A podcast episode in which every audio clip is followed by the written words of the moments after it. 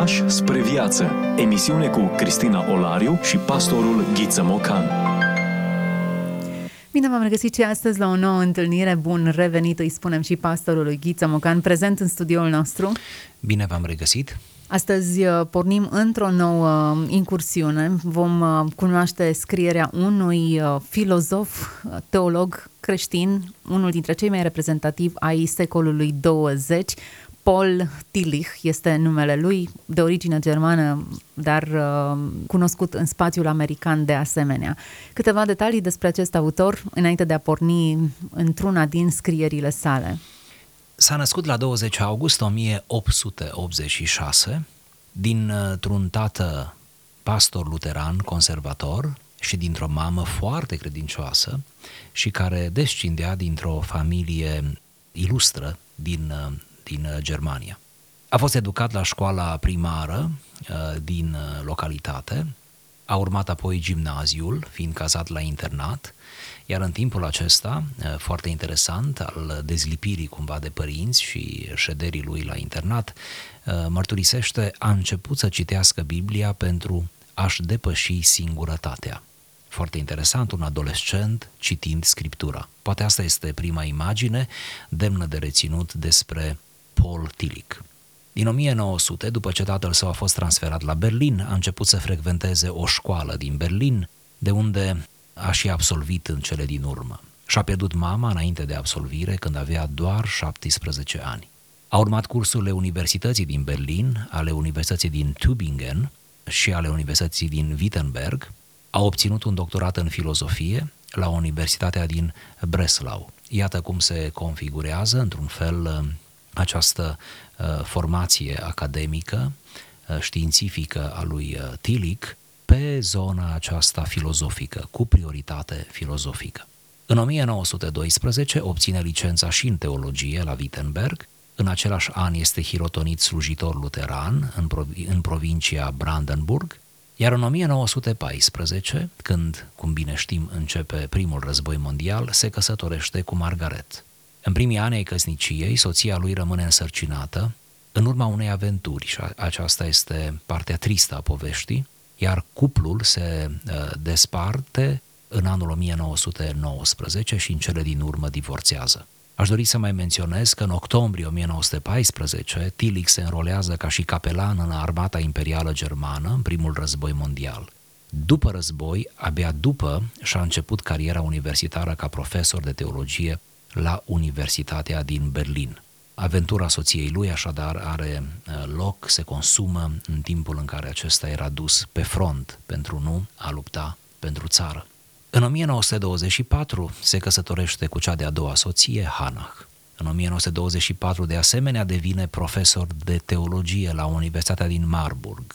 În timpul mandatului său de un an a predat inclusiv teologie sistematică în ultimele trei trimestre. Între 1925 și 1929 a fost profesor de teologie la Universitatea din Dresda și cea din Leipzig. Între 1929 și 1933 a fost profesor de teologie la Universitatea din Frankfurt. În timpul mandatului său la Frankfurt a ținut discursuri și conferințe în toată Germania.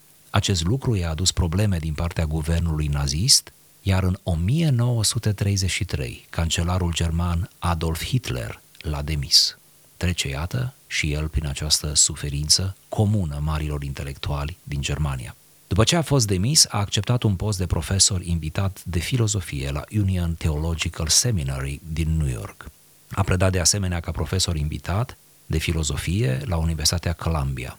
În 1940 a fost promovat și a devenit profesor de teologie filozofică la Union Theological Seminary din New York, deci își găsește un post stabil. În același an obține și cetățenia americană. În 1951 vede lumina tiparului volumul Systematic Theology, Teologie Sistematică, volum care i-a adus cea mai mare apreciere și reputație. În anul imediat următor, 1952, o altă publicație, va stârni curiozitatea publicului. E vorba de cartea Curajul de a fi, tradusă și în românește. În 1955, succesul cărții sale i-a dus prestigioasa poziție de a fi unul dintre cei cinci profesori de la Harvard Divinity School.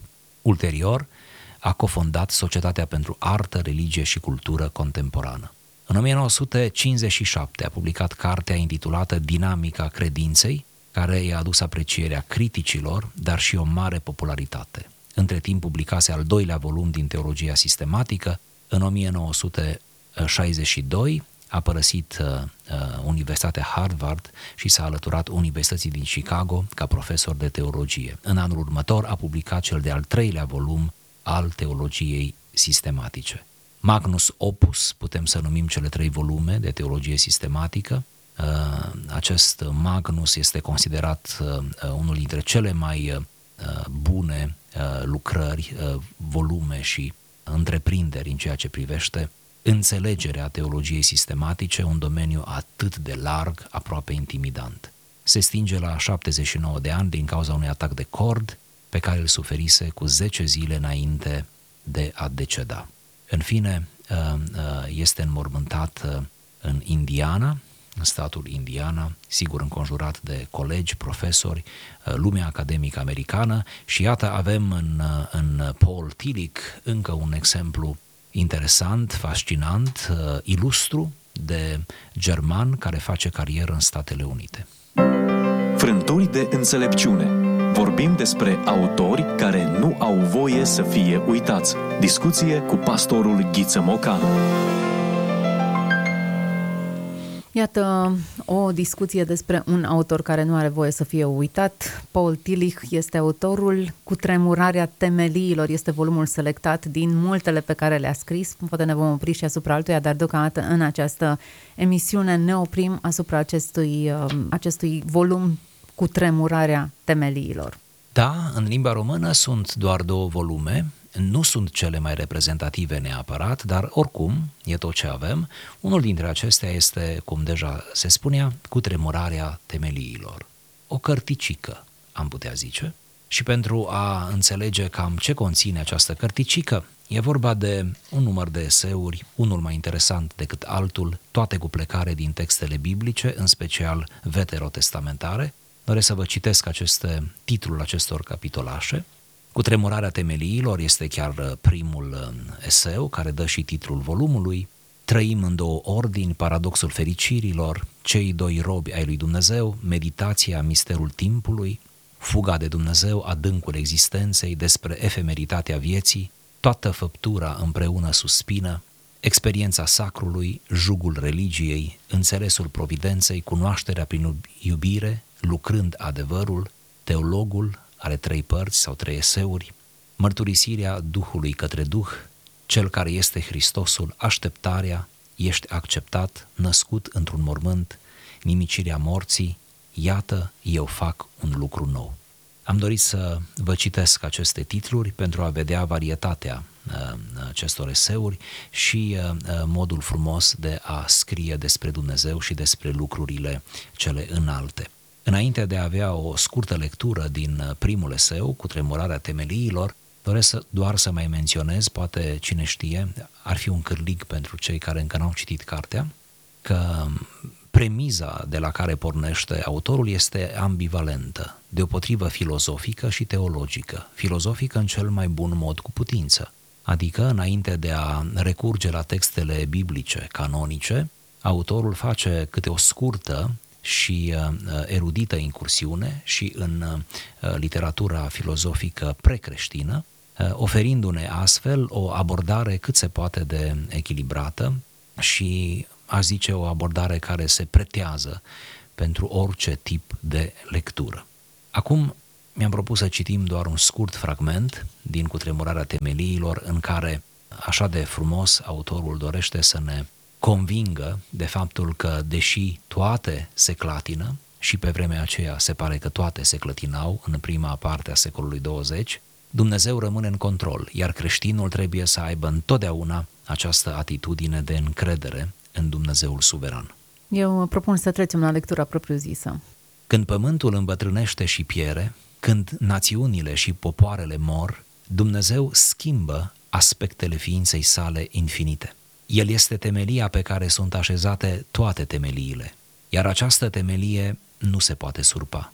Există ceva imoabil, neschimbător, de nezdruncinat, etern, care se manifestă în lumea noastră trecătoare și muritoare.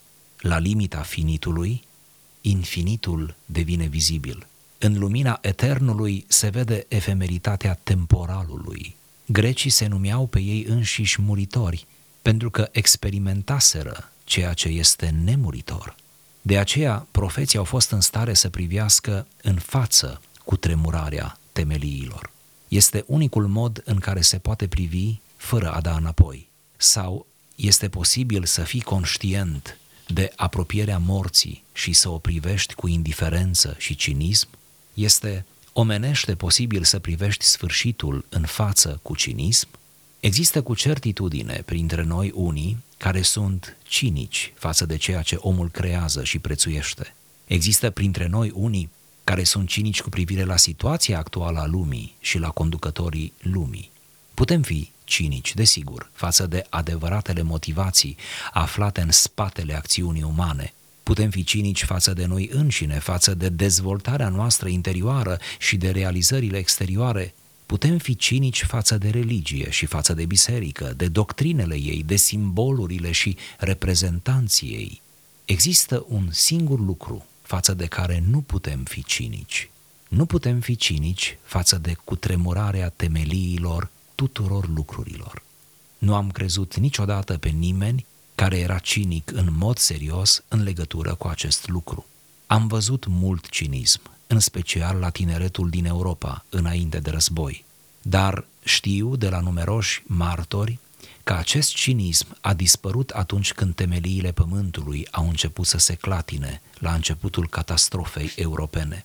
Putem fi cinici cu privire la trecut numai atâta timp cât nu suntem nevoiți să-l vedem, numai cât ne simțim siguri pe locul în care ne putem exercita cinismul.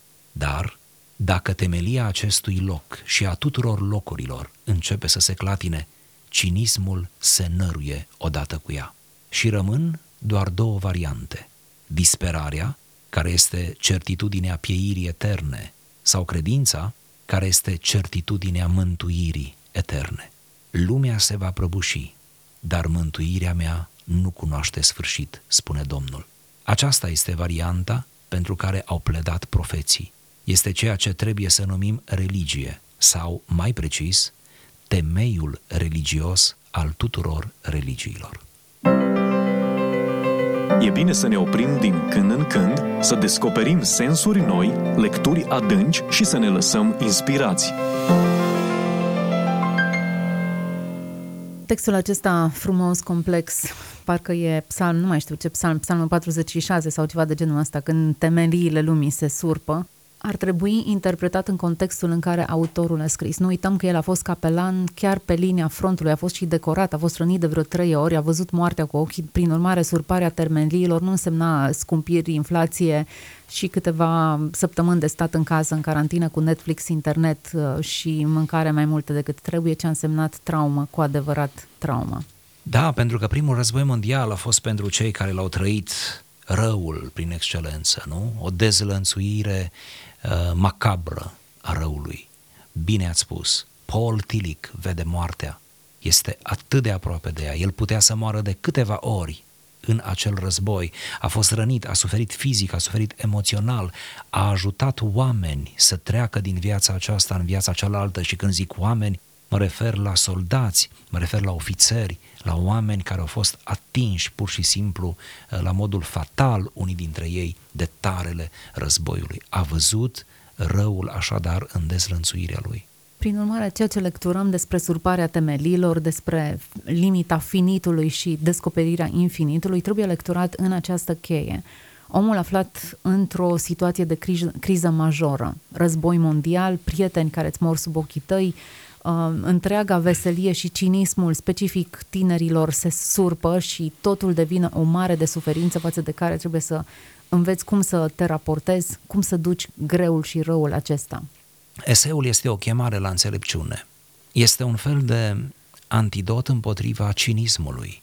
Autorul este concesiv în mare parte. El spune, putem fi cinici cu foarte multe lucruri, cu foarte multe fenomene, sociale, politice, economice, Putem până la urmă să luăm totul în răspăr, putem să ne batem joc, putem să persiflăm, doar că nimeni nu poate fi cinic în fața cutremurării temeliilor, temeliilor lumii, ale Europei, temeliilor vieții tale individuale.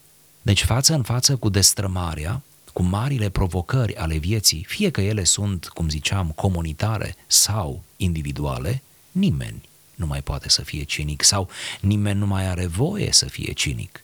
În fața unor asemenea provocări rămân două variante. Autorul le numește disperarea, care este certitudinea că lumea piere, și credința, care este certitudinea că lumea se mântuiește. Așadar, disperarea te va conduce în mod inevitabil la uh, fatalism. Cumva fatalismul înseamnă că uh, totul va fi distrus, prin urmare nimeni nu scapă, nimic nu va scăpa. Pe când credința uh, te conduce exact în direcția opusă spre faptul că, într-un fel sau altul, Dumnezeu mântuiește lumea.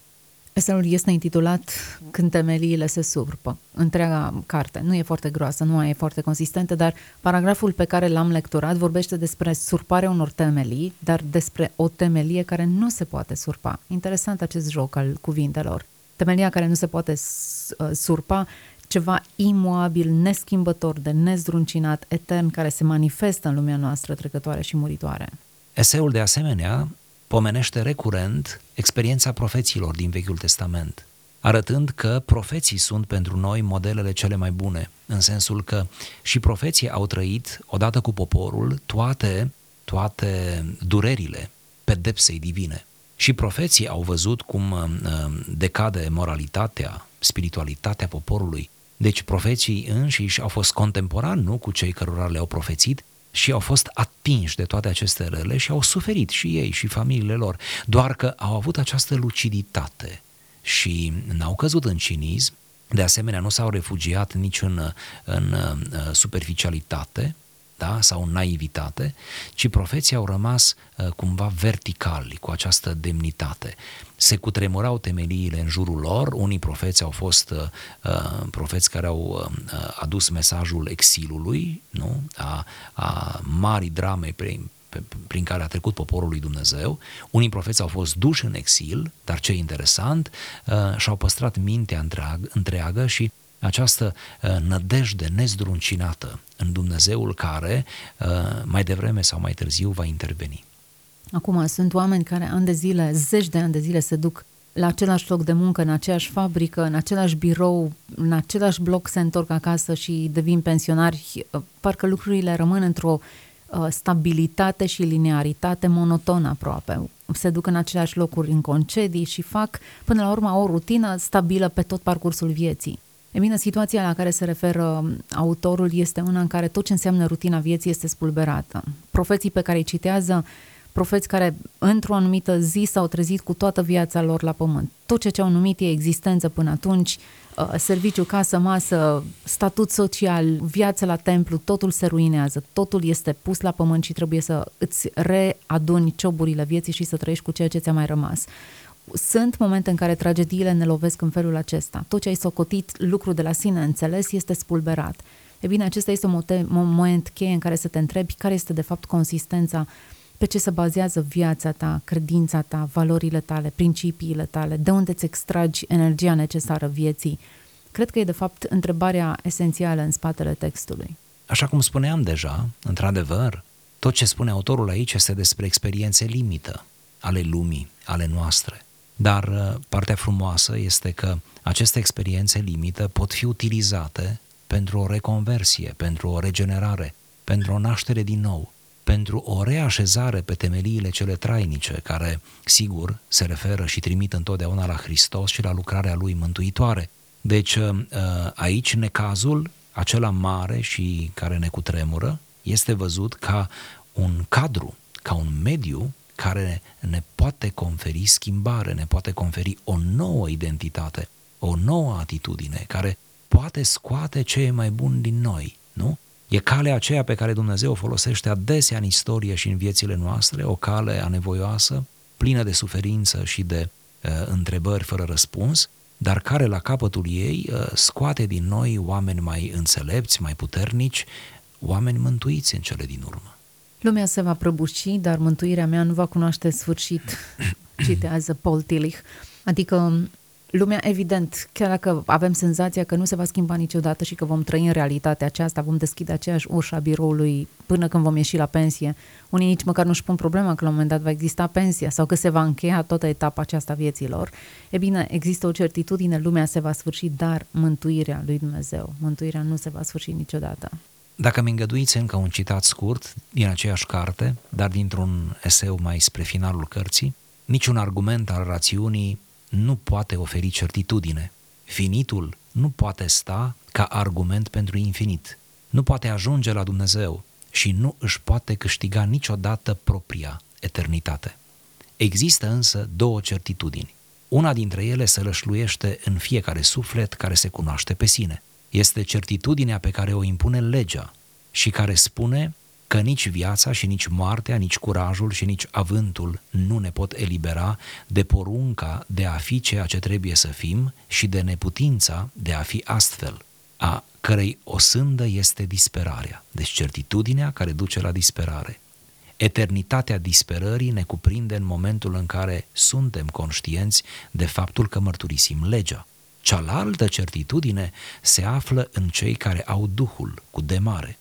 Ei sunt dincolo de propria lor mărginire și ei nu pot să folosească argumente, căci eternitatea este prezentă în ei. Nu este o chestiune ce ține de viața de după moarte.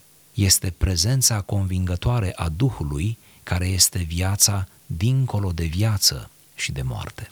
Iată că există realitate dincolo de moarte și acesta este ceea ce face suportabilă realitatea de dinaintea morții în contextul unui război, a unor traume, a unor drame atât de uh, semnificative și grele, precum uh, Paul Tillich le enumeră. Uh, ceea ce te face să poți să privești realitatea aceasta este conștiința că există ceva nemuritor, că eternitatea există. Moartea poate fi suportabilă doar gândindu-te că există eternitate. Le suportăm pe toate cele de aici, cum ne învață înaintașii noștri, doar agățându-ne de cele de dincolo. De aceea avem nevoie de eternitate, avem nevoie de perspectiva vieții următoare, veșnice, avem nevoie de perspectiva răsplătirilor eterne, avem nevoie de toate acestea pentru că nu e așa în viața de zi cu zi ne lovim de nedreptate, de suferință, de răutate sub diferitele ei forme și de cinism. De cinism, exact. Și ce ne facem? Cum vom suporta dacă toate uh, ale noastre sunt aici, dacă nu avem uh, și dincolo lucruri spre care ne îndreptăm, pe care le anticipăm? E într-un fel așa dureros faptul că aceste lecții ale înțelepciunii se învață în mare, marile drame ale lumii. Nu toți ar trebui să trecem printr-un holocaust ca să pricepem că viața are sens în orice conjunctură. Nu toți ar trebui să fim capelani într-un război mondial ca să înțelegem eu știu, subțir, cât de subțire este cinismul, cât de greu sustenabil este și cât de valoroasă este credința. Sau, ca să mai adăugăm o experiență particulară a lui Tillich, nu toți ar trebui să trecem prin experiența infidelității conjugale ca să înțelegem ce prețioasă este iubirea, nu? Așa e. Lecții dureroase și înțelepciune dobândită, din păcate, în atunci când temelile se surpă. Dar temelile acestea care se surpă nu sunt accidente pur și simplu. Mântuitorul vorbea despre două case, una zidită pe stâncă, una pe nisip, o, o parabolă care ilustrează așa de bine nevoia de a-ți pune niște fundamente, de a-ți ridica niște întrebări legate de ce te ține pe tine la oaltă. Nu convingerea că a ție nu ți se va întâmpla niciodată este ceea ce ar trebui să-ți dea liniște, ci convingerea că orice s-ar întâmpla înăuntru ai de ce să te agăți. De aceea creștinul este, cum spunea cineva, o plantă cu rădăcina în sus, cu rădăcina spre cer și și ea toată se va din uh, norii, nu? Cerului. Acolo sunt izvoarele lui. Um, da, sună metaforic, sună poetic, dar chiar e adevărat. Cu cât reușim să ne gândim mai mult, vorba Apostolului Pavel, la lucrurile de sus, cu atât vom fi mai pregătiți la cele care le întâmpinăm aici pe pământ. Și, fiind pregătiți, îi vom putea ajuta și pe alții sau măcar să le fim modele. Frumos, uh, poetică încheiere, de ce nu? Suntem la finalul acestei discuții. Am discutat despre un autor, uh, teolog, filozof, care își pune atât de dureros uh, problema atunci când temeriile se surpă, atunci când uh, dramele mari se petrec în jurul nostru și în viețile noastre. Ce ne ține? Care sunt adevărurile care ne susțin? Cu tremurarea temeliilor este volumul pe care l-am citat. Paul Tillich este autorul. Sperăm că v-am dat uh, o sugestie bună de lectură și că ați fost inspirați pe parcursul acestei uh, emisiuni de citatele pe care le-am adus în discuție. Ne dorim să aveți putere, fiecare dintre voi, dintre noi, în toate circumstanțele vieții, Dumnezeu să ne dea gânduri bune și protecția sa. Toate cele bune! Ați ascultat emisiunea Pași spre viață cu Cristina Olariu și pastorul Ghiță Mocan.